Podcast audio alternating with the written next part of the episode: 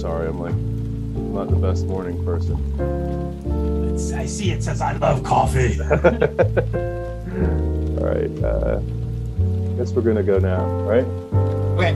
Okay. And and here we are again with David Kellogg, the one, the one and only. Can I call you the one and only David Kellogg? Is that too much? Oh no, there are lots of David Kellogg's starring Disney movies. Is that a little too thick? Um, I want to start off a little bit today. Well, first of all, thanks very much, and uh, it's good to see you. Just, Pleasure. I guess, two quick points of embarrassment on my on a personal end for me. One, um, I have like my name on this podcast that I didn't intend, and it has Vygotsky's name on it, and that's a little weird because I was only just starting off, just trying to be somebody who's learning, sharing what I was learning. But what happens once in a while, very, once in a very rare while, is maybe a friend of mine will, will, will try to ask me about Vygotsky, the Vygotsky podcast. What's that all about? And I'll have maybe like three or four minutes to try to give a summary answer. And I inevitably fail or do a mediocre job at best. So that's point number one. That's a little awkward just from my, my perspective that I don't have like a like a maybe like an elevator summary. Um, and the second thing is, I was looking through some old chats that you and I conducted, and this was embarrassing as well because I think two years ago, one of the chats, the theme was kind of the same question I'm asking again today. So that was a little embarrassing. That Oh, it just shows it's a good question. that I think I I think sometimes I try to offload some of my thinking to others. Like, uh, and I realize I have to do this myself as far as coming up with a nice, uh, sort of simple but not simplistic, um, easier way to describe or explain Vygotsky. Probably first to myself, and then and then maybe to others as well. So I will go right to my first question if it's okay, and uh, I'm going to check my notes because I woke up like ten minutes. So, um, so are there? I would say, what in your opinion are maybe one or two prominent barriers um, to making Vygotsky accessible, yet still accurate for the public, for the layman, for the non-expert, possibly even for the non-academic? Um, why do you think? This is just my opinion. Why do you think so few are willing to engage in this topic? That seems to be the case. Like, shouldn't we be able to talk about Vygotsky in many different registers, you know, sort of like very insider discourse and, and also like public friendly ones. So that's kind of where I'd like to hand it to you, if you don't mind. And again, Yeah. good, good to see you. I tell you, it's a good question. So, uh, right now, the main barrier for us is time. Uh, if you think about how a three year old or a seven year old would respond to an interesting proposition, you know, like, oh, I don't know, a trip to Seoul Land here, in, which is an amusement park here in Seoul, or, or Legoland, which is currently bankrupting the Kangwon-do government uh, you know, the child wants to see it. And the adult says, no. And the child says, why not? And the child says, because I said so. And the adult says, I, because I said so. And this could go on for some hours. And what I will call this is complex discourse, but vertical complexity, because it's sort of question, answer, objection, rejoinder, and so on. And the actual grammatical contributions to the discussion are quite short. but the conversation as a whole is extremely long. So one thing we can say is that children are somehow programmed to do very complex things, so long as the sentences are short. and we can say pretty much the same thing about adults. That is to say, adults can, if they've got the time, and the nice thing about Anthony is that he does have the time, and he puts together these, these chats, uh, this podcast, uh, to try to take what I will call horizontal complexity and uh, turn it into some vertical complexity. That's my short answer. But for a good long answer, let's see. I And need to shift my, I Yeah, need to be- shift my screen a bit. You got it. And David, be- before you uh, before you get into vertical complexity, can you can you maybe just tilt your camera just vertically, just a tad, so that Oh, uh, so, so you get a mugshot, huh? Okay. How's that? yeah, I want I want to see your whole face. Okay. It's such a handsome face, so I want to see the whole thing. well, here's a speak- handsome speaking of speaking of handsome faces, is this a self portrait or what? Uh, actually, it's even more interesting than that. This is Walter Benjamin, the wonderful literary critic who committed suicide on the border between France and Spain as the Nazis were closing in on him. He was a Jew, of course, and uh, it seemed like a better end than a concentration camp. But the border opened the next day, and so it was a bit of a, it was a, yeah, it was a uh, pathetic ending to what was really a noble life. Uh, Benjamin was one of our greatest literary critics. And when he was elected to the student council in his first year at the University of Berlin, he wrote an article in the student newspaper in which he said, the only real jobs that a school will ever prepare us for is research and teaching. Now, like a lot of things that Benjamin said, this is a very profound remark and it will take it took him another 10 or 15 years to unravel it. And it's full of meaning that's true on more than one level. So let me just point out um, three levels. The first level is that Benjamin is saying that schools have only two jobs to do. The problem is that those two jobs have two different points of view. so from the teacher's point of view, that is to say, from the point of view of learning and teaching, the two jobs are finding out new stuff cool stuff, good stuff, research.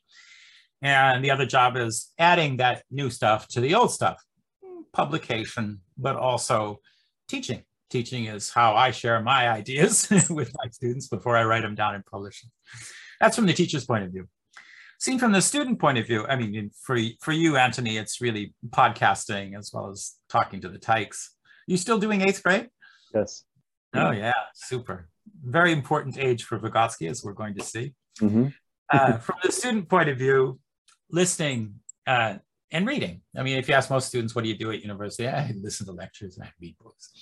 Uh, but when you break that down, it's learning on the one hand and development on the other, or self-development is probably the best way to put it. And, and I'd say one of the differences between my students and yours, Anthony, is that my students, it's about self-development.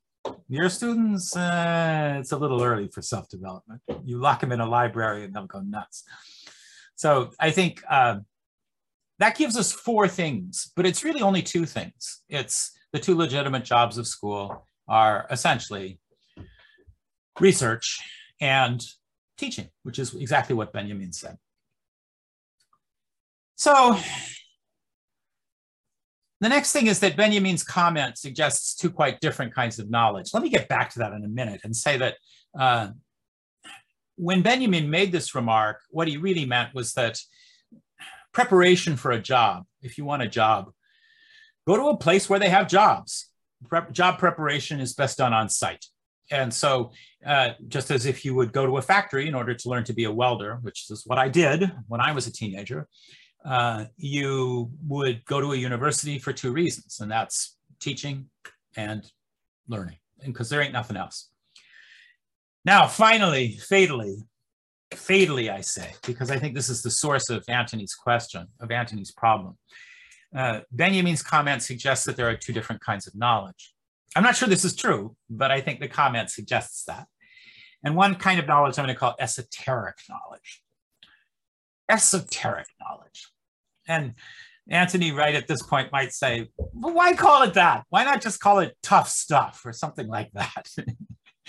or why not just call it research? And uh, I'm going to say because we have history and that the history of esoteric knowledge actually goes back uh, in your part of the world to monkish knowledge, to, you know, people like, oh, I don't know, Thomas Aquinas and um, um St. Jerome and uh, um,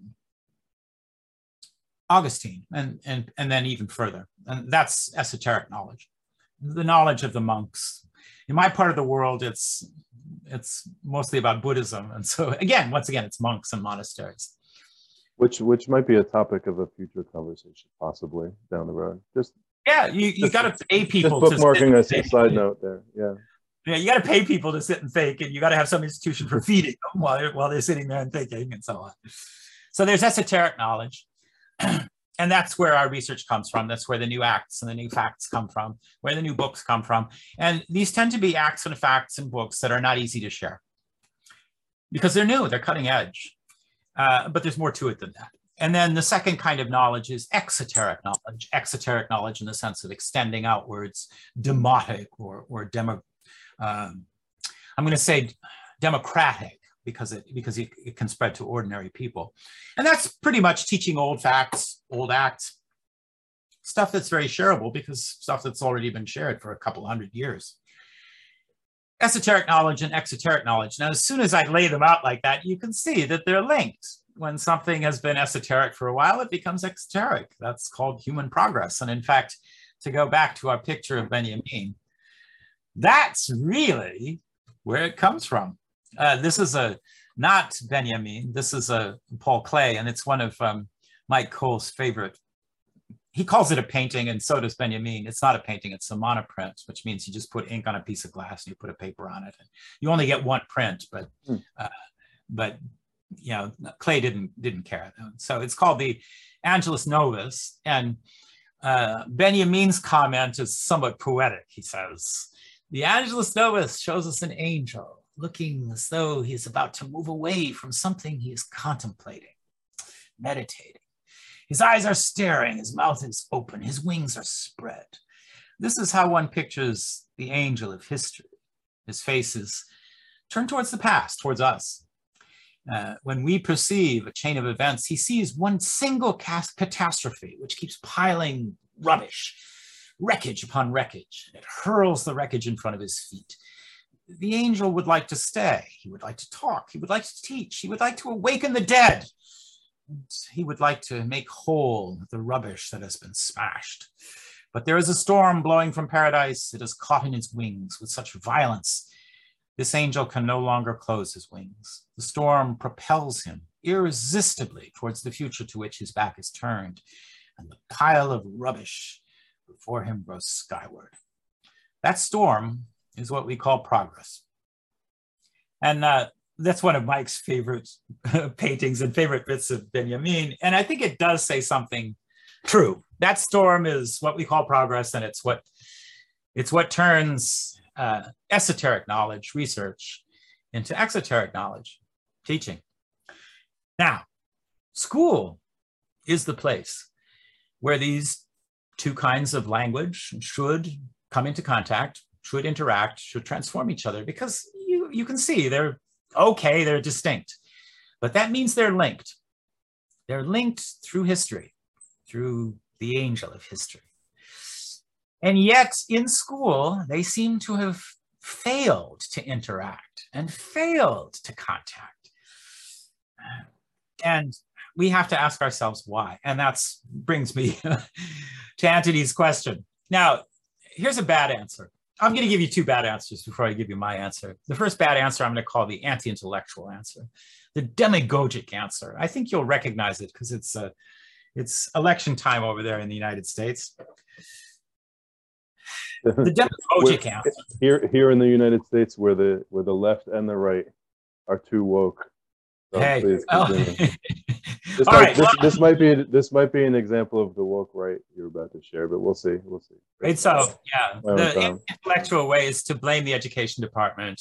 The education department is ivory tower. The education department is elitist the educators shut themselves away from us ordinary people with technical jargon, you know, things like exoteric, exoteric, what the hell does that mean? Uh, technical jargon nobody understands and they ignore the issues that people really care about. Um, this, notice, this demagogic, populist, anti-intellectual answer ends up being more elitist because what you're really saying is there are only a few of us a few select real Americans, too cool for school, who can see through this elitist chicanery and see the concrete, sinister conspiracy beyond it. You know, critical race theory and integrated bathrooms and stuff like that. I think a better way is to look at language. Uh, and one way to look at language is the kind of crude, sort of vertical versus horizontal way that I just gave you, sort of grammatical complexity is, is horizontal complexity and discourse yeah. complexity is vertical complexity. It's not that simple, obviously, because I can. Yeah, interesting, of course. If if if uh if I didn't have to go to work, you know, in an hour, I would I would definitely bookmark here and, and we'd expand just for, just momentarily. But that's that's for another day. But please continue. Well, let me continue with the criticism of it. Um, I, I think anytime you get a very simple generalization like that, you have to stop and say, wait a minute. It's possible to make sentences that are very long, but very simple. This is a very, very, very, very, very, very, very, very, very, very, very long sentence. This is a long sentence, but it's pretty simple. Uh, and it's also possible to make very short sentences that are, you know, um, well, lexically complex, like ontogeny recapitulates phylogeny. That's only three words. Yeah. Uh, yeah, and uh, and it's also possible to use short words, but to say very complicated things like um, the is is the was of what shall be, or um, the child is father of the man, to take a poetic line from Wordsworth. I mean, these are not Mm-hmm. simple. These these look the, the grammar is is not that complicated actually, uh, but uh, they're still difficult. So I think the vertical, you know, the but but language is a good is a good foot in the door. I, I agree that language is a good foot in the door. And here's an example: the teacher walks into the door, uh, walks into the classroom with a technical concept, such as the nuclear family. Say you're teaching social studies, okay?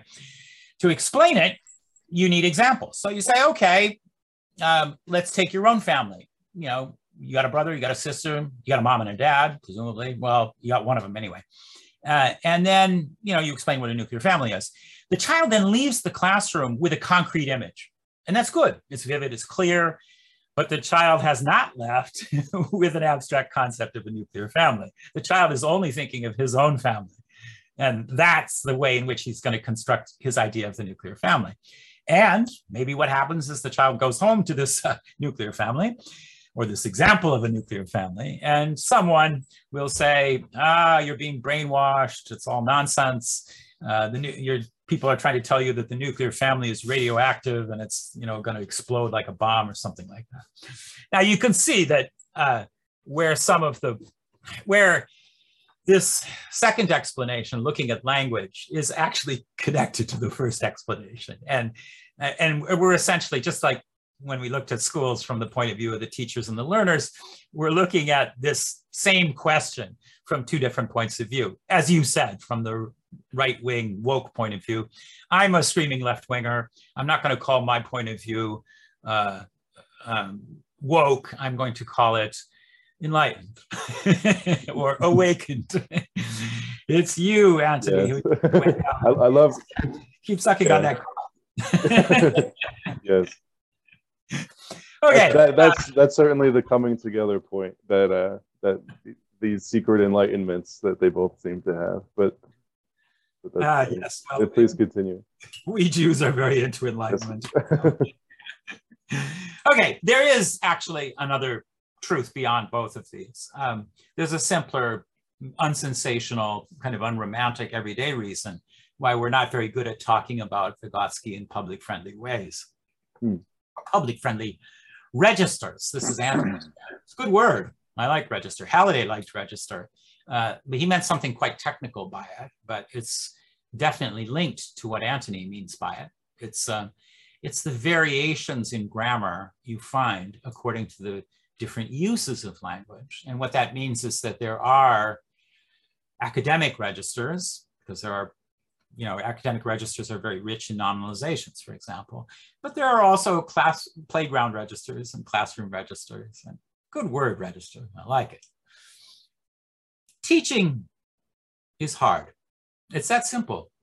You know, the reason we're not good at talking about Vygotsky and public friendly registers is that teaching is hard, just like learning.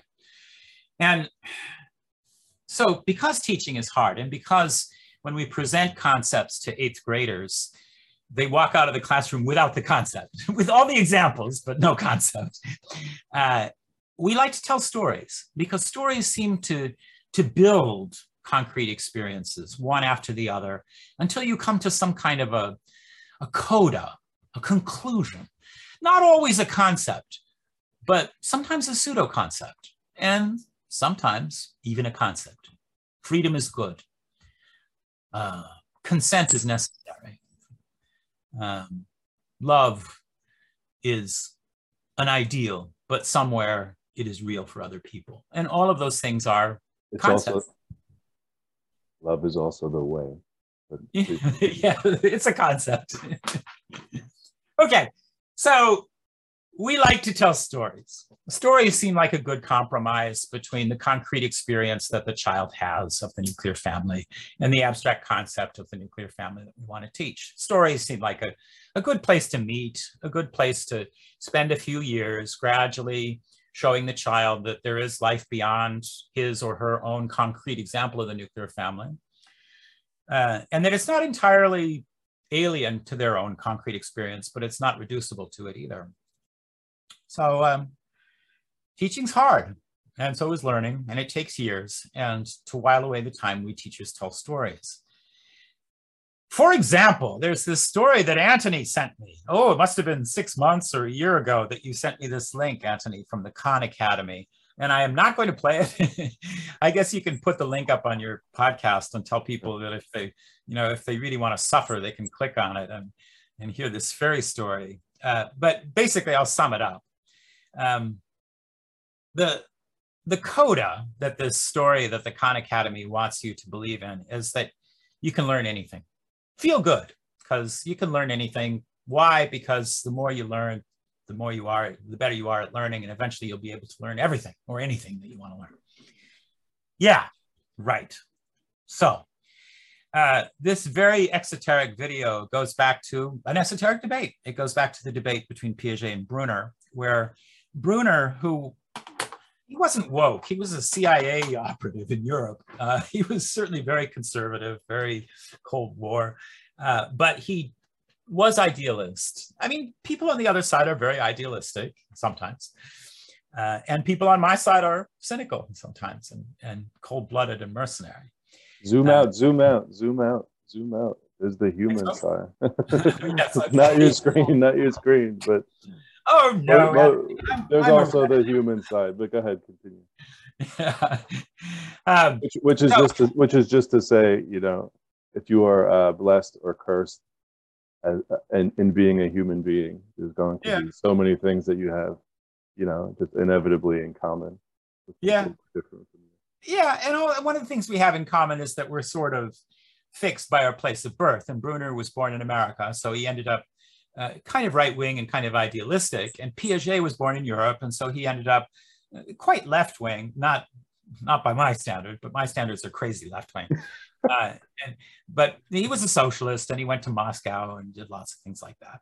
Um, but uh, but kind of cynical, and uh, and even a little mercenary. So Bruner says it's possible to teach a child anything at any age in some way that is honest. and Piaget looked at this, ignored the last five words because Piaget, let it be said, was not always very honest when it came to intellectual debates. So, for example, he blocked the publication of Vygotsky for Hmm. probably decades and eventually refused to write the foreword to Thinking and Speech so that Bruner had to do it. Bruner is the one who introduced Vygotsky to us. Bruner. so anyway, Piaget ignored the last five words and said, oh, Mr. Bruner thinks that he can teach anything to any child at any age. Well, perhaps he would like to teach the theory of relativity to a five-year-old. Ah, maybe he should do that, yes. Well, actually, later Piaget turned around, met Einstein, and said that children already knew the theory of rel- relativity because they think topographically about space instead of thinking three-dimensionally about space. Topographic topography means you, know, you think of like don't you think of the human being as a donut because he has a hole right down the middle, and you think of things as being stretchable. You don't think of things as having three hard dimensions. That's topographical thinking, and in some ways, it is related to Einstein's theory of relativity. So Piaget was not very honest, but the Khan video is not very honest either. Uh, you know, you can learn anything. It feels good. It's, it gets people to sign up to your, your academy, which is probably what they're really interested in.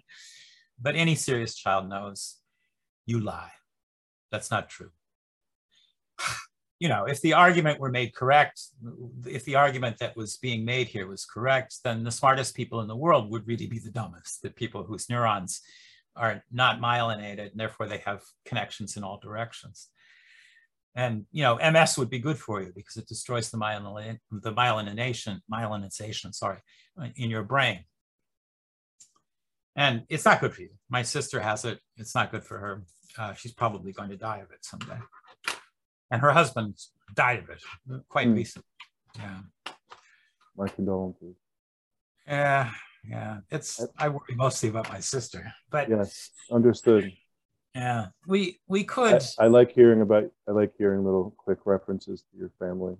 Yeah, she was a ballet dancer, and you can imagine what MS does to you when yes. you're a ballet dancer. Yeah, it's tough. Yeah, so, I bet she. I bet she likes you. Um, I bet. I bet your dad likes you too. We were. We were. We were throwing around possible dates for meeting up today, and uh, one of them you're like, I can't do it. I have to have a scheduled meeting with my dad. Oh yeah. He, he's 95 he's 95 years old and rigorously engaged in research. And, uh, yes. How cool yes. is that, huh? yeah, and explaining why it is that the um, the sun's corona is like a thousand times hotter than the surface of the sun. This makes no sense at all, and in fact, nobody's been able to explain it. And and yet, you know, to, to go back to Piaget's remark about relativity, if you ask a child to draw a picture of the sun, they draw sort of a, this a happy face with a kind of a lion's mane around it. Yeah. That lion's mane is the corona. Uh, and it's almost to scale. I mean, if you if you measure the child's drawing and you measure the sun in an eclipse, you'll see that they're not that far off. Yeah. And yet, you know, this isn't something observed; it's something kind of felt. So there is something like intuition top, topographic intuition, as Piaget said. It's not Einsteinian relativity, and it's not what my dad's doing with the corona of the sun and the surface of the sun. But, uh, a, a, but a question, a, a, question for you to marinate on, not for now. Hmm. Um, are you smart because he's smart? Uh, I don't think I'm very smart, Anthony. I mean, if you look at how I've lived my life, I can't I can't claim to be very smart. Well, maybe and, a little wacky, but but you know what I'm saying. Dad, uh, Dad is a very different kind of smart, um, and you know he's. I am not at all mathematically inclined, and he, he when he writes a paper, it's three pages long and it's all equations uh, and it's got 50 authors. when I write a paper, there's one or two authors. It's you know exactly 7,000 words, and there are no equations. so it's a very different kind of smart, and I find it very hard to believe that there's a gene for what he does and a gene for what I do, I do, and that we somehow share. That they somehow, you know, if there is, they're two very different genes. so anyway, uh, what do we teach the kids about their brains? Well uh, I, I'm going to say, I'm going to cheat a little because I'm a linguist and I'm going to tell them a pun. I'm going to tell them stories, two kinds of stories. Now, the, the English word story has two words, two meanings.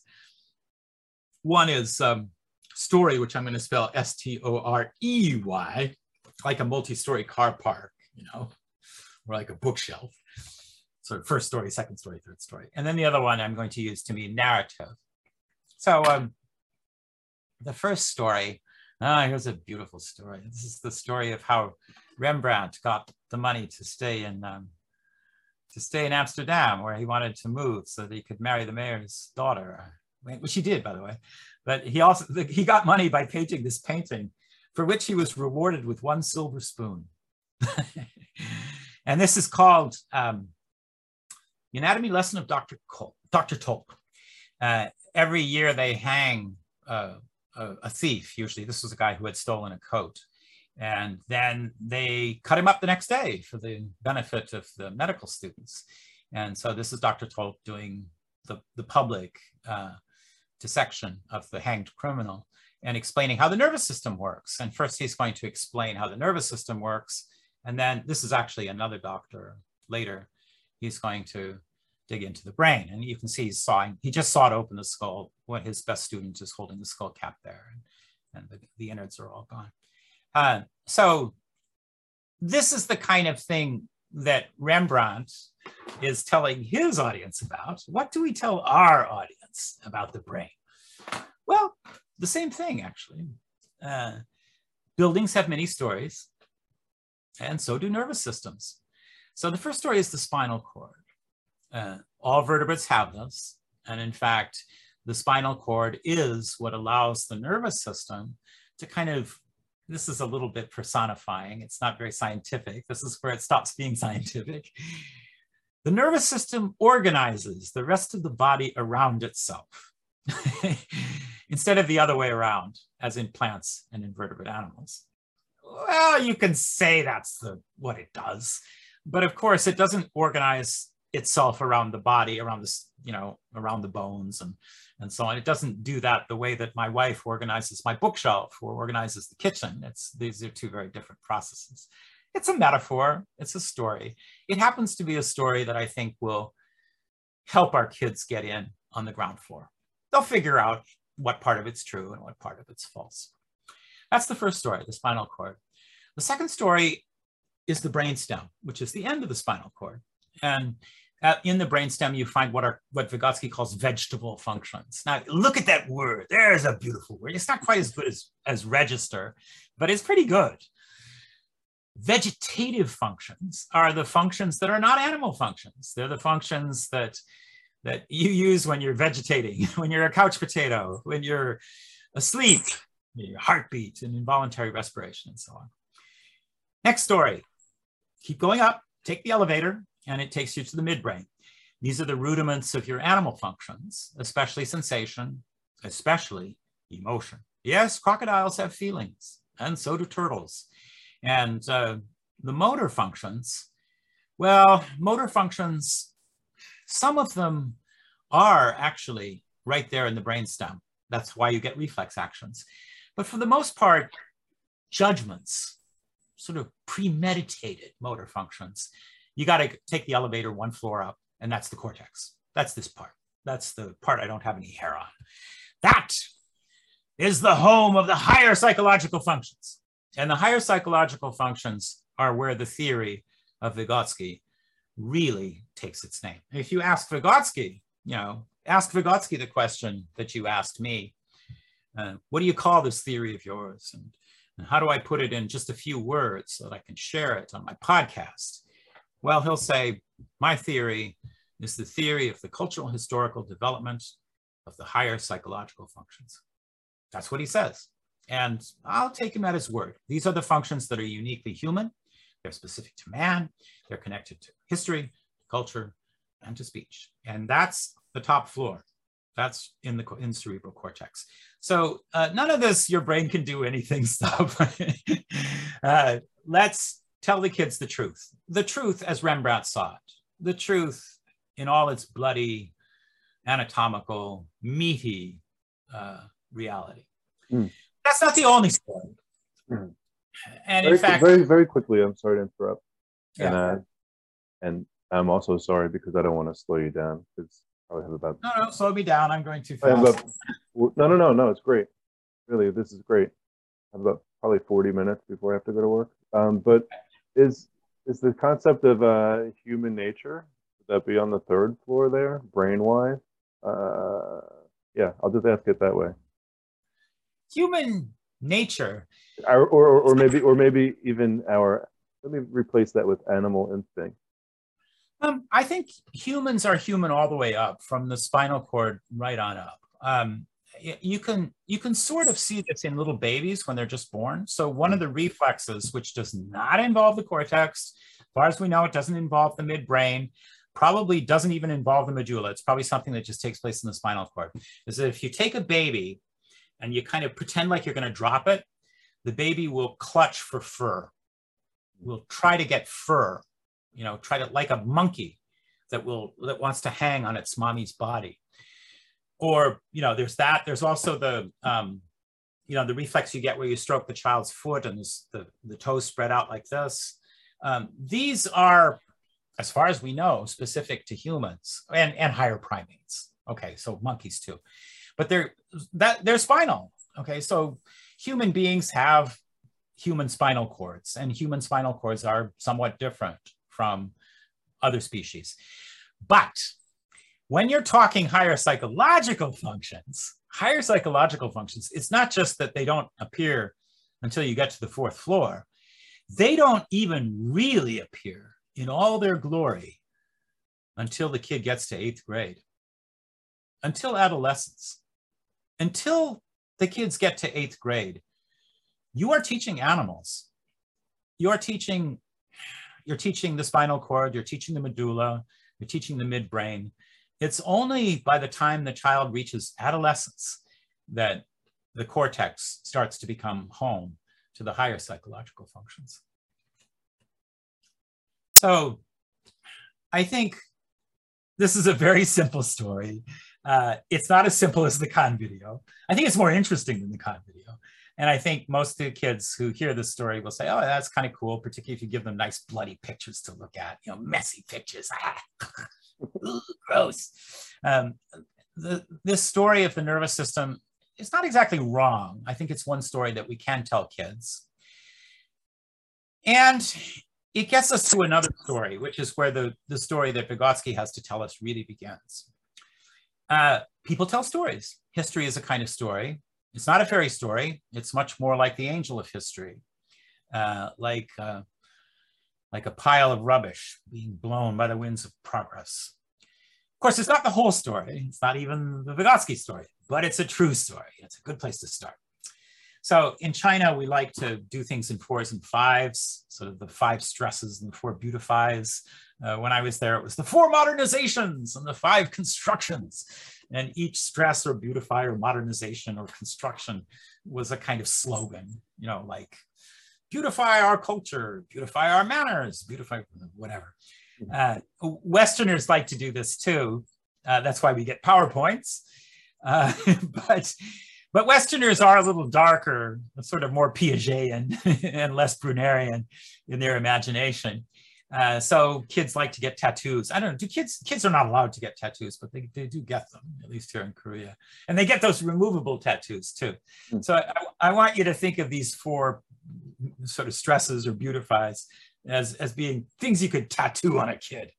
Uh, the four tattoos I'm going to recommend are number one, higher psychological functions are higher. They're higher up. Number two, start low, aim high. Number three, cortex depends on context. And number four, context depends on cortex because what's in your brain doesn't stay in your brain. It tends to travel. Uh, let me elaborate those points a little before you actually get a tattoo. so the first story is the story of your anatomy. It's the fact that higher psychological functions are, well, they're higher. The fourth story is quite literally higher in your body than the first story. The cortex is higher up than the, than the um, spinal column. In the spinal column, a few different couplings of neurons are possible in the brain, the brain has more couplings possible than any computer ever had or will have. Evolution. Start low, but aim high. Evolution is the story of how functions get transferred upward. So for example, if you look at, you know, if you look at very, very primitive worms. They do have something like a spinal column. And that spinal column takes care of all the locomotion that the worm does. The brain essentially is basically a receptor for light, and that's it. That function of locomotion gets transferred upward uh, as evolution takes place. Uh, so we find that, for example, in fish, uh, the brain does exercise some control over where the fish goes.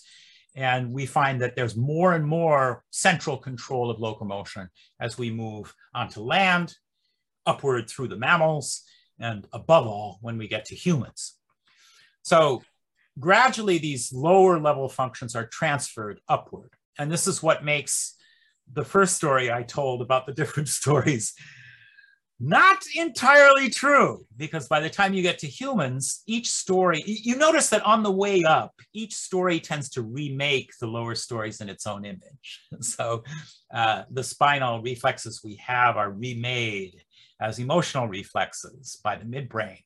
And the conscious reflexes we have in the cortex remake our emotions in some sense uh, in the image of cortex functions, cortical functions. Our third story is history. Cortex depends on context. History is the story of how the functions, the higher functions in your brain cortex are coupled and decoupled in various ways according to your cultural historical context, your culture, your language. Different couplings of thinking, different couplings of words, even two different languages are possible in the cortex. This is why you have control over language, why you can pronounce things one way and not another, why you can say, shut up, and you can also say, why don't you wait a minute for your turn to talk? Uh, these are different couplings of words and they represent different decisions made somewhere in the cortex. And so that brings us to the fourth story. The fourth story is development. See, the story of teaching, ah yes, teaching, especially teaching eighth graders, especially teaching in schools where research on the one hand and exoteric knowledge on the other are both at hand. It means that what's in the brain of the teacher doesn't stay in the brain. Development is the story of how you learn to couple and decouple functions in your brain in different ways. Each time you do that, you influence the people around you. And better yet, you influence yourself. So each time you use a word like esoteric or exoteric, you make it more likely that you're going to use that word again. Before the, you know, before the talk is out, I will probably say esoteric and exoteric once more. Uh, and by using that word, you you influence the, the probabilities of your own language use, but you also influence in a tiny way the probabilities of the language as a whole. This is true. It's true even if you don't say anything to anybody else, if you're just talking to yourself, because by talking to yourself, you make it likely that you next time you talk to somebody else, you're going to use a word and that word will propagate like a virus, like COVID. It will spread out into uh, the into the linguistic environment. And when enough of this happens, and we're talking really big numbers here, because you know, I mean, think about it. When the the kid is three or four years old, he'll, he'll have heard uh, five or six million different clauses. So we're talking billions and even trillions of clauses. Uh, and yet we do know that certain expressions like woke, for example, or wokeism suddenly appear and they spread like viruses and they have an effect on the culture. And wokeism became a thing because somebody thought of it and didn't keep it to himself. And what was in that brain did not stay in that brain. So what Vygotsky shows us, those are the five tattoos I'm suggesting, you know, the five tattoos are psychological functions are higher because they're higher, they're higher up in the body. And uh, number two is start low, even with the worms and the invertebrates, but aim high higher primates. Uh, number three is that your cortex depends on context. But number four is that the context also depends on somebody's cortex because what's in the brain doesn't stay in the brain. Those are four slogans that I think are true enough. They're true enough to share. Uh, first with Anthony, then with Anthony's podcast, and maybe even with anybody else who's interested in some kind of exoteric understanding of what Vygotsky's on about. Because what Vygotsky was on about was showing that these two kinds of stories, the, the first story about the different stories in the nervous system, which was mostly the specialty of Luria, but it was also Vygotsky. Vygotsky was doing medical studies in the Ukraine of all places. In fact, in, in Kharkiv, which you know was horribly shelled during the war earlier on, uh, and then also was the area where Vygotsky was traveling by train between Moscow and Kharkiv to take his classes was, was famine country. And so he's doing these medical studies because he's really interested in the first story, but he's, the bulk of his work is about the second story, the, the set of stories, the story of, of anatomy and, and evolution and then history and then child development and how those are linked together. What he did was to show that those stories are linked together he didn't exactly show us how, but they're distinct the way that biology and chemistry are distinct, but they're linked. And that's that's a kind of a, a mega story, a meta story, a story about a story of stories that you can tell about Vygotsky. But it doesn't tell us how they're linked. And so this is where I turn to my Halliday. Uh, I can't talk about Vygotsky without talking about Halliday, even though when you look at books that have been edited about Vygotsky and Halliday, you find that they consist of Vygotskians who never mention Halliday and Hallidayans who never mention Vygotsky. Well, I'm afraid I can't mention one without the other. That's just the way I am. What Halliday did was to show how the higher psychological functions and the other stories uh, that we have lived through are linked. And one way he illustrated this is just a four panel comic strip. and he says a comic strip has two dimensions.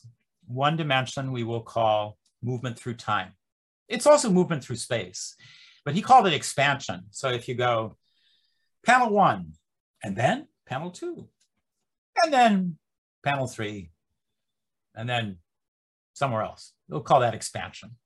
And you can see that it, when you look at expansion this way, when you look at a comic strip this way, what you get is action and then action and then action and then action. A lot of action movies are like this, blockbusters. There's an action, there's an action, there's an action, and then everybody gets killed. There are a few grunts in, in, in between, and then there's an explosion and so on and so forth. But essentially, they're all lower level psychological functions fear and fighting, the things that animals do, the things that even worms do you know, even uh, fish and uh, reptiles and rats do. They have fear and they have action. But comic strips also have this other dimension, the vertical dimension, which Halliday calls projection. And projection involves, well, facial expressions, because those are higher. you know, they're on the end of your spinal cord. And um, as opposed to your scampering or running away feet. Yeah, exactly. They're higher up. yes, thanks to thanks to a trick of evolution that we pulled some several you know hundred million years ago. We started walking on our feet. Uh, yeah, and then and then be, became bipedal, and they got higher and higher. And then language. Language is where the action really starts. And after language, there's thinking. And you can see that, you know, comics arrange this. They arrange action in one dimension and they arrange the, the gradual ascent of human beings from physical movement to emotional expression to higher thoughts and to language. They, we can arrange those around one axis too. Why? Well, it's a folk concept. It's an, let me say, it's an exoteric way of understanding uh, higher psychological functions. Projection.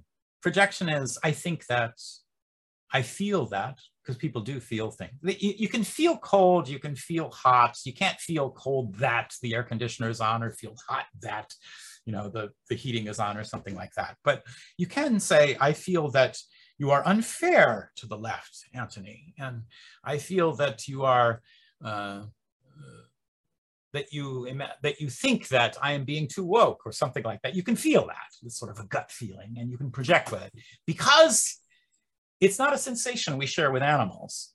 It's a higher psychological function. And then you think, you think that, and this ability to project, to think that, to think in quotations, to think in acts and facts, to think of, to think of consciousness itself as being an object of action. That's the higher psychological function. It's in our grammar. It's in our grammar the way that uh, physical action is in our bones. So the lower psychological processes, the sensory motor processes for seeing and doing, uh, they are what gives us expansion for the most part. And uh, the higher psychological processes, the feeling, the thinking, and above all, the saying, get foregrounded. And when we're writing for adolescents who are starting to think about feeling, to feel their thoughts, and above all, to speak their minds, that vertical move is the most important thing. Hey, if comic strips can do it, I don't see why college professors can't do it. And since comic strips can do it, I'm going to share with you something I'm teaching to my college students. It's uh, webtoons. Uh, I don't know if you have, do you even have webtoons over there in America? Yes.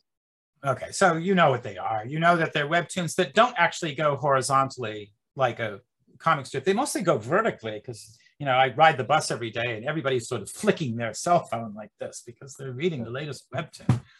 Uh, well, this semester I'm teaching a class on how to do webtoons and the kids don't know what to write about. There is a a webtoon on our school website, but it's a little mushy and romantic, and, and my students don't really want to do that. So I said, just write about life, write about your life, write about your big decisions. And one of my students, Jayan, decided she's going to write about her dilemma, which is she's thinking of entering a fashion graduate school in London, or she's thinking of sitting down and taking the teacher's exam here in South Korea so she can be an eighth grade teacher. Uh, I'm, I'm, I'm not making this up, Anthony. Yeah. She wants to be a, she wants to be a middle school teacher. So, well, actually, she wanted to be a fashionista until last year, but she says to me a couple months ago, you know, Professor Kellogg, after taking your class, I've decided I really want to be a middle school teacher. well, please, please tell her that uh, she could look to me for proof positive that you could be both fashionista and middle school teacher at the same time. Okay? that's good. In case you haven't noticed. yes. so I gave her a bunch of ways of um, of turning this into what we were talking about at the very beginning. That is to say, into horizontal complexity. She's doing a very simple storyboard before she does the drawing. As you can see, we have to get some professional help with the drawing, but um, she doesn't like it very much. I think it's kind of cute, but um, but anyway, she doesn't like it very much. So I said, we'll just do the storyboarding. And her storyboarding was what I will call paratactic. It's sort of one thing and then another thing and then another thing and then another thing. So I'm I'm teaching her how to how to elaborate, extend, and enhance. Okay, so you can see that all of these are kind of one thing and then another thing, but they're differently related. Elaboration is just sort of, in other words, and then you say the same thing. Uh, extension is, I'll add one thing on, one thing only. So Jen got interested in fashion. Not only that, she got a part-time job designing clothes. And uh, Jen got interested in fashion. And her friend Ginny got interested in fashion too. Just one thing. Enhancement is, meanwhile, elsewhere, and now for something completely different. Now, uh, enhancement is things like Jen got interested in fashion. Meanwhile, she was getting ready to graduate from high school. Jen got interested in fashion. At that time, Ginny decided to go to Australia. And you can see it's I initially thought that since the difference in information was greatest with enhancements, that kiddies would avoid enhancement and they just do a lot of repetition. Boy, was I wrong. I was totally wrong. Kids do one thing and then another thing completely different, and now for something completely different, and one now for something. That's the kids' cartoon. That's why they like the action movies. The psychological dramas are elaboration nothing happens for pages on pages and pages except should I do this? Should I do that? You know. And you can see elaboration, it's an adult thing. Mm. Enhancement, that's for the kiddies. And somehow our job has to be get to somehow get them slow down, think carefully. and uh, when you've got a dilemma, treat it like a dilemma and not like just another slapdash decision to be made. Um, notice that contrary to what I said at the beginning, uh, sometimes shorter is more complex. So for example, all of these are long, but when Ginny went to Australia, Jen got interested in fashion, hypotaxis, subordinate clause, yeah, shorter. As Jen got interested in fashion, she started losing interest in education becoming more and more interested in fashion, Jen got a job designing clothes. And you can see that actually clauses collapse into single words, and those words are scientific concepts. So interest in fashion, fashion interest, mm. fashionista, you can see gradually they're collapsing into what Halliday calls grammatical metaphor, which is the idea that something that's really a process, it should take a whole clause, like growing up, becomes a single noun like growth, which you can measure. That is concept formation. That's what Vygotsky is talking about. Now, he, Vygotsky doesn't actually tell us how, but Halliday does. And this is why I can't really say one without saying the other. And would, would, would Halliday would Halliday recommend like offering different grammatical templates for for students to to write? Uh, you know, to try out different templates that are maybe increasingly abstract or increasingly toward the scientific concept as a sort of exercise that is more likely to lead toward higher, higher psychological function style thinking? I think Halliday would be realistic. He would say that the same struggle I described, where you talk about the nuclear family and the kid says, oh, uh, I don't understand that. You know, you mean the family's going to blow up like an atomic bomb? And you say, no, no, no. Uh, I want you to think of your family, you know, mom, dad, two kids, and so on. And then the kid says, "Oh yeah, I understand. Nuclear family It just means my family." you know, I think uh, Halliday would say when you first start talking about concepts like fracture growth rate or something like that, you know, take take the concept fracture growth rate, which you need in order to understand a scientific paper. Uh, you say to the, the child says, "What's a fracture growth rate?" You say, "Oh, that just means um, how quickly the crack in your, you know, your uh, new sofas spreading or, or whatever, or, or the, how quickly the crack in your coffee cup is spreading or something like that. Okay, and then the child would say, okay, I'm just going to use that because it's a lot easier. and you can see that it takes some years before the business of, of thinking about feelings and uh, feeling your thoughts and speaking your mind eventually results in a transformation of vocabulary because the transformation of vocabulary doesn't mean anything until the transformation of the other higher psychological functions has really taken place. And to give you an example of that, I want to end with my school's I understand. webtoon. Yeah, this is my school's webtoon. Um, and uh, I'll just translate this for you. This, the story is nothing happens. I mean, what happens is that this couple who we'll call Sanju and Juhi, they, they split up over a kind of a silly fight um, she's had a bad day. She got splashed in the, by some rain, and and the boyfriend turned up late, and the boyfriend, um, uh, you know, she's feeling annoyed, so they split up. Uh, but then, and, and they don't see each other for a couple of months, the way the kids kind of pout and do. But then, unfortunately, the professor puts them in the same group to do a project. And of course, they fight like cats and dogs throughout the whole project. That's what's kind of fun about the webtoon, all the ways they're digging at each other and so on and so forth. And here they are fighting about a movie review. They both had to write a movie review. And uh, uh, she says, Your movie review is too sentimental, it's too full of emotion. And he says, Oh, well, you're just like a robot. You know, you're just describing what happened. Nobody wants to know what the, the list of characters and the list of events and so on. So then they turn to another member of the group and say, Okay, what do you think? Which one's the best one?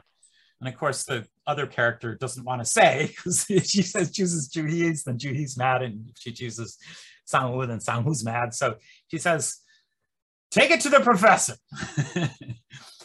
and uh, the professor says, "How about starting all over again from the very beginning? Deadline next week." Huh? the professor says, "Well." look, I mean, one of these is just wordy and pedantic and full of jargon that I can't understand. Doesn't seem to go anywhere. And the other one is just going here and there and everywhere, but I don't even know what it's about. Doesn't have a central theme to it. And then he says, you know, if the two of you could get together, I guess that'd be the right thing to do. Of course, that's never going to happen. Anyway, Next week's the deadline. Good luck. Goodbye. I think it's a good webtoon. I think it's a good story, maybe not for adolescents, but certainly for undergraduates about um, about how both things, both the horizontal action movie and the vertical projection, both things, the concrete, vivid experience and the abstract conceptual thinking, go into the higher psychological functions. That you got to have the foundation before you can have the superstructure. Anyway, shall we talk about some of your questions, yeah. Anthony? Makes sense. Yeah, please. Um, that was great. Thank you very much. Uh, and I believe I followed along. Usually I have to rewatch, and when I la label different sections of the video, that's where I actually am able to pull apart the concepts that were that were shared with me. But I think this was uh, very very palatable and really really good. So thank you for that. Um, yeah. Okay. Thank you. I see copied my questions down. Um, if you don't mind, would you would you start? Uh, yeah. Uh, and then I'll jump in if I'll jump in by request if I could clarify. Okay, it's a great question. Um, Anthony has plucked out something I said, sort of in a blur in a previous video, uh, and and then he said he's not very interested in the the sex part of this, and yet this is a comment that's entirely about sex education. So what happened was I was discussing um, some research I've been doing on how Korean kids learn to say no, mm. how they learn to say no to strangers, because Korean kids are, are taught to be polite and friendly. And this necessarily makes them uh, prone to sexual predation. So what do you do? How do you teach kids uh, to say no when they don't really know why they're saying no or what they're saying no to? Hmm. Uh, and then a couple of years go by and uh, you find that the situation has somewhat changed. Uh, the child does understand what the child is saying no to, uh, and it's gross and it's icky and it's disgusting.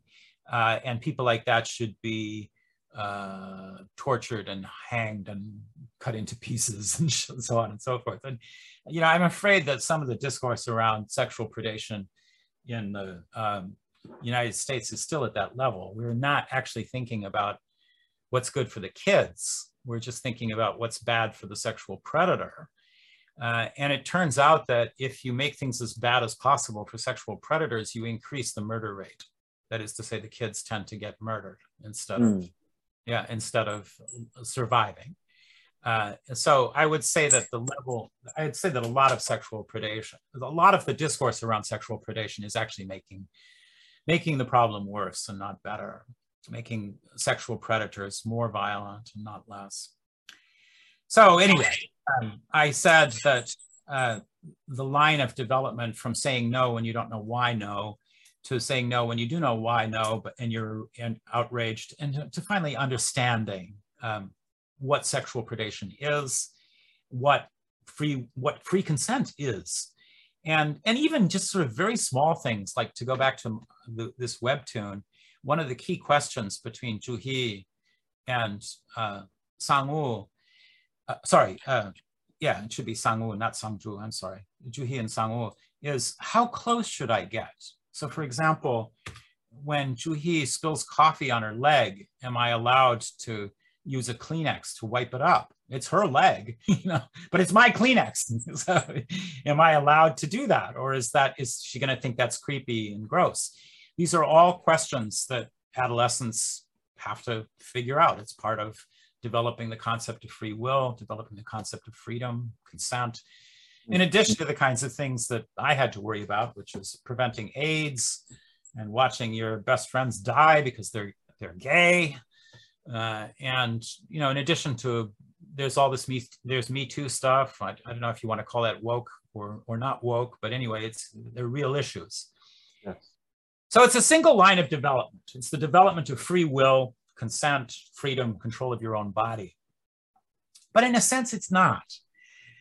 From the child's point of view, it's not. And a child doesn't know that saying no to strangers is about free will, freedom, consent, and control of their own body. The child doesn't know that. And um, even the nine year old or the 10 year old who wants to see the sexual predators cut up into tiny little pieces and served in the school lunch cafeteria. You know, even that child doesn't understand issues of, wouldn't be able to understand issues of, you know, should I hug or not hug when I meet somebody? Well, before COVID, maybe yes. After COVID, no. I mean, these are very, very complex issues. And from the child's point of view, they are broken up into a whole bunch of issues, and there is no common thread. So part of the teacher's job is to show that they're connected, actually, that uh, part of the really important part of sex education is not how the organs function or how you can stop them from functioning if you want to do that and you know it's it's nothing to do with that it's really how do you get comfortable with people? Not so much people who you're attracted to but here's the real revelation. You know adolescents have been staring in the mirror. They don't like what they see. They think they're ugly. They think they're creepy. They think they're disgusting. One of the great revelations of anybody's adolescence is that actually other people think I'm cool. That's astounding. And when we say that, you know, you fell in love with somebody, what really happened, uh, nine times out of 10, what really happened was you somehow became conscious that you're not that disgusting. And that's kind of an interesting line of development. From our point of view, it's the same line of development. From their point of view, not at all. And our job is to show that the various things are connected. How can we do that?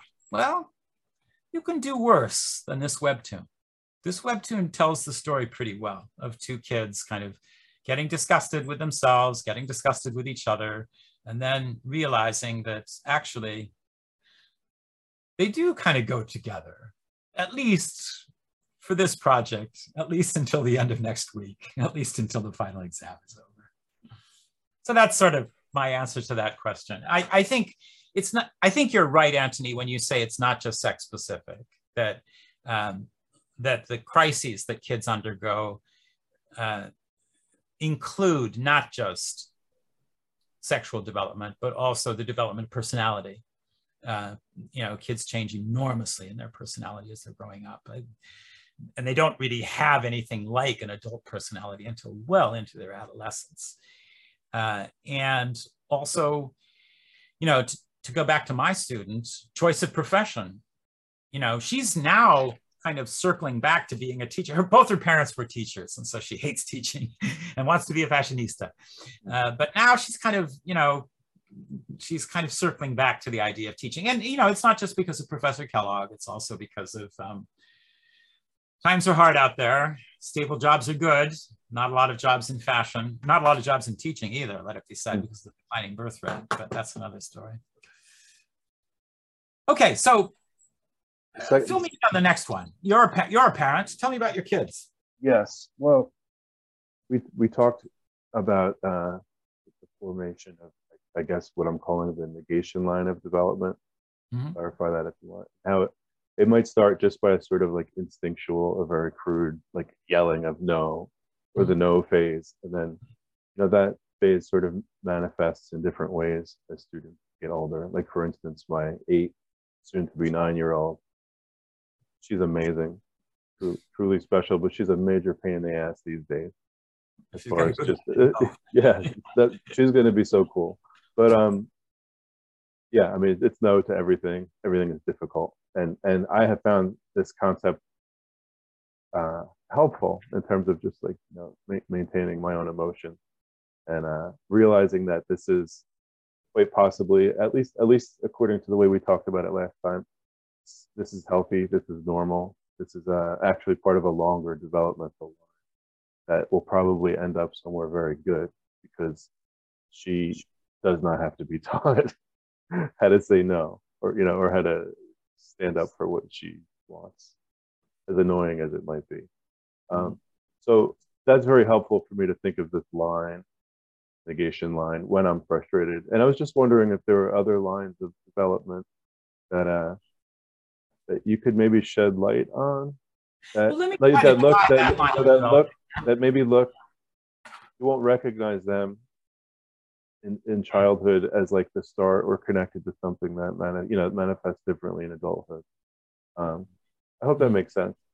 Well, because I think I think when I could zoom out, sorry, sorry, I think when I could zoom out and see that it's part of a bigger picture, yeah, I think I just uh, function in a more healthy way when yeah. I'm able to do that. And I, I, think I have like ten minutes, up to ten minutes. Yeah. So thanks.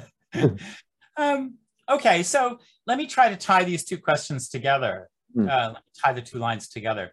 Let's take uh, the three-year-old no, which Vygotsky has some funny things to say about three-year-old no's. So uh, three-year-olds say no even to things that they want. So for example, um, little boy wakes up from a nap, finds that uh, older brother and mother have gone off to uh, for a walk and is really upset at being left behind. So then mother comes back, realizes three-year-old is very angry and says, okay, I'll take you to the zoo. How's that? Now, of course, the kid wants to go to the zoo and would love to go to the zoo. But since she, he's mad at mommy, he says, no, not going to go to the zoo. No, no.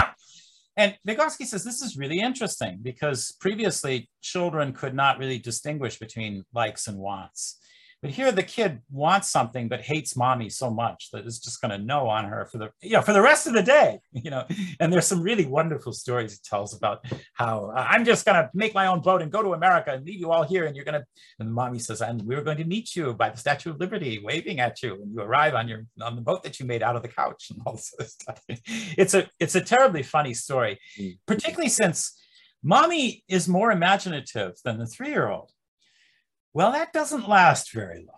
It turns out that by the time kids get to be seven or eight, the no line of development is no longer, no, I hate you, you know, no, just no.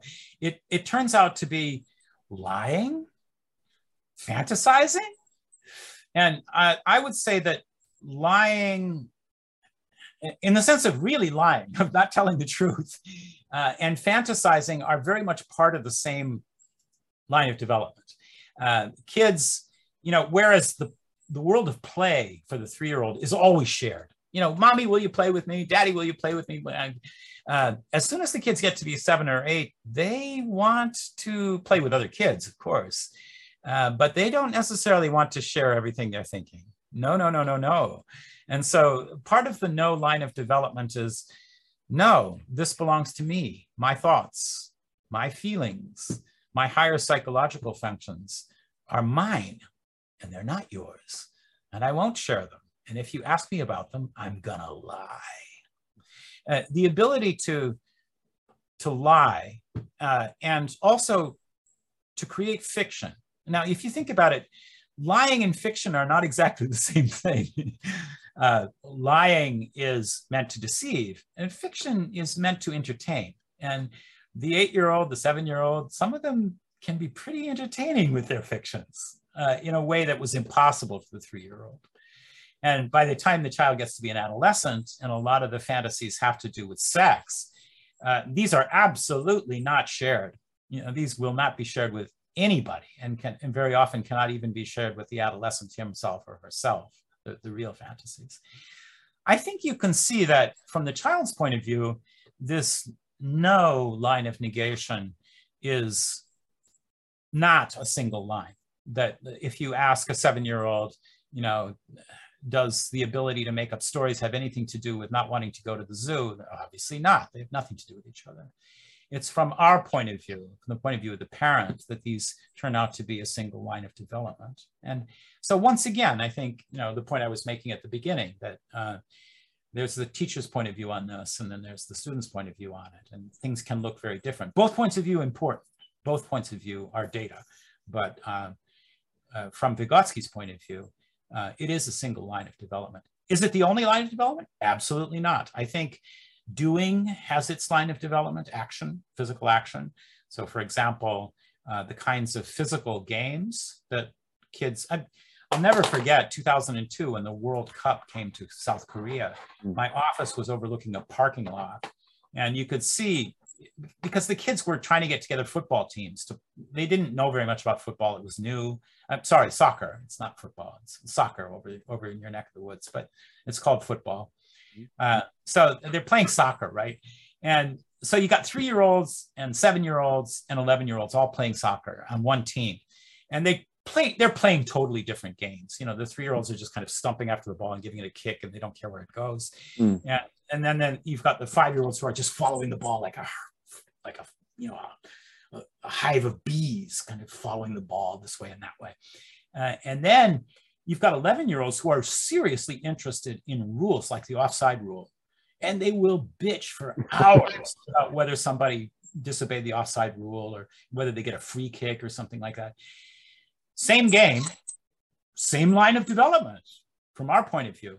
But I don't think the kids experience it that way at all. And their experience matters because it's their experience that really tells us um, that, that really gives us that distinction between higher psychological functions and lower psychological functions. If the child's experience didn't matter, there would be no difference between concepts and pseudo concepts because it's the it's the child's perezhivanie, the underlying acts of thinking that that really underlies the distinction between the pseudo concept and the, and the true concept.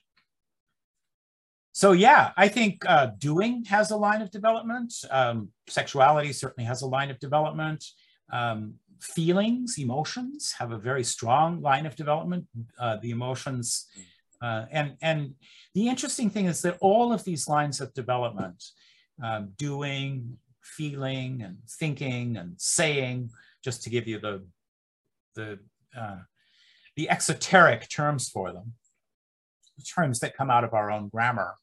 Yeah. Uh, all of these lines of development, I think you would say that they are broken. And the, the interesting thing is that they're broken almost always at the same place. So three years old, seven or eight, um, 13, 14, and so on. And then finally, there's another problem at the very end of adolescence, which is unlike all of the other crises. The other crises seem to be internal in some way. Uh, so there's something, obviously, there's some dialogue going on with the environment, but there's something um, profoundly internal that brings the crisis on. The last crisis, I strongly feel, is external, that most of my kids are having a crisis, not about their feelings and not about their thoughts, but about their real job prospects, their real financial difficulties, uh, and real problems with sexuality and sexual identity and um, and partners, boy, real boyfriends. Yeah, joining joining the world, joining the wider world.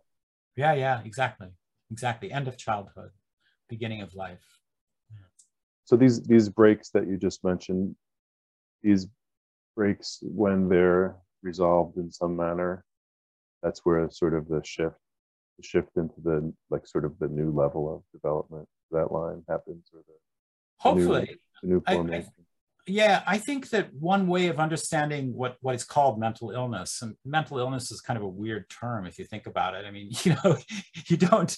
Uh, if you go to a doctor with a broken leg or with tuberculosis or something like that, we can be very sure about what's causing it, and also what the prognosis is and and what the treatment is supposed to be. And this is totally untrue of mental illness. you go to the doctor and say, "Well."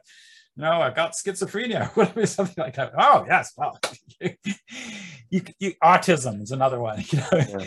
So all of these things we call mental illnesses uh, are not like having a broken leg or tuberculosis or whatever. They're not. They're more like syndromes, and because they're syndromes, I'm starting to think that they're better understood as as crises that don't end. So uh, you know, if you say this to the wrong people, they say, "Oh, you mean I'm really schizophrenic?" When I, I thought I was only 13. Well, I mean that's the difference between being schizophrenic and being 13. When you're 13, there is a resolution. You know, as Dan Savage says, it gets better. It does get better, but there are people among us for whom it doesn't get better for whatever yes. reason. Yes, yeah, that's an interesting way to put it. Um, because I have to go to work and do my other thing. Uh, okay. Is there, is there any any like maybe one minute or less little bit you'd like to share, or did or, or did you enjoy this today, or anything? It's good fun, Anthony. Just just um, that uh, I think it's I think what you're doing is really great, and in a sense, you are the answer to your own question. What is the best way to to make Vygotsky more exoteric and less esoteric? The answer is listen to Anthony Barra's podcast on Vygotsky. That's the way to do it. yeah, it's been a while, uh, but I'm starting to get my interest again in this topic.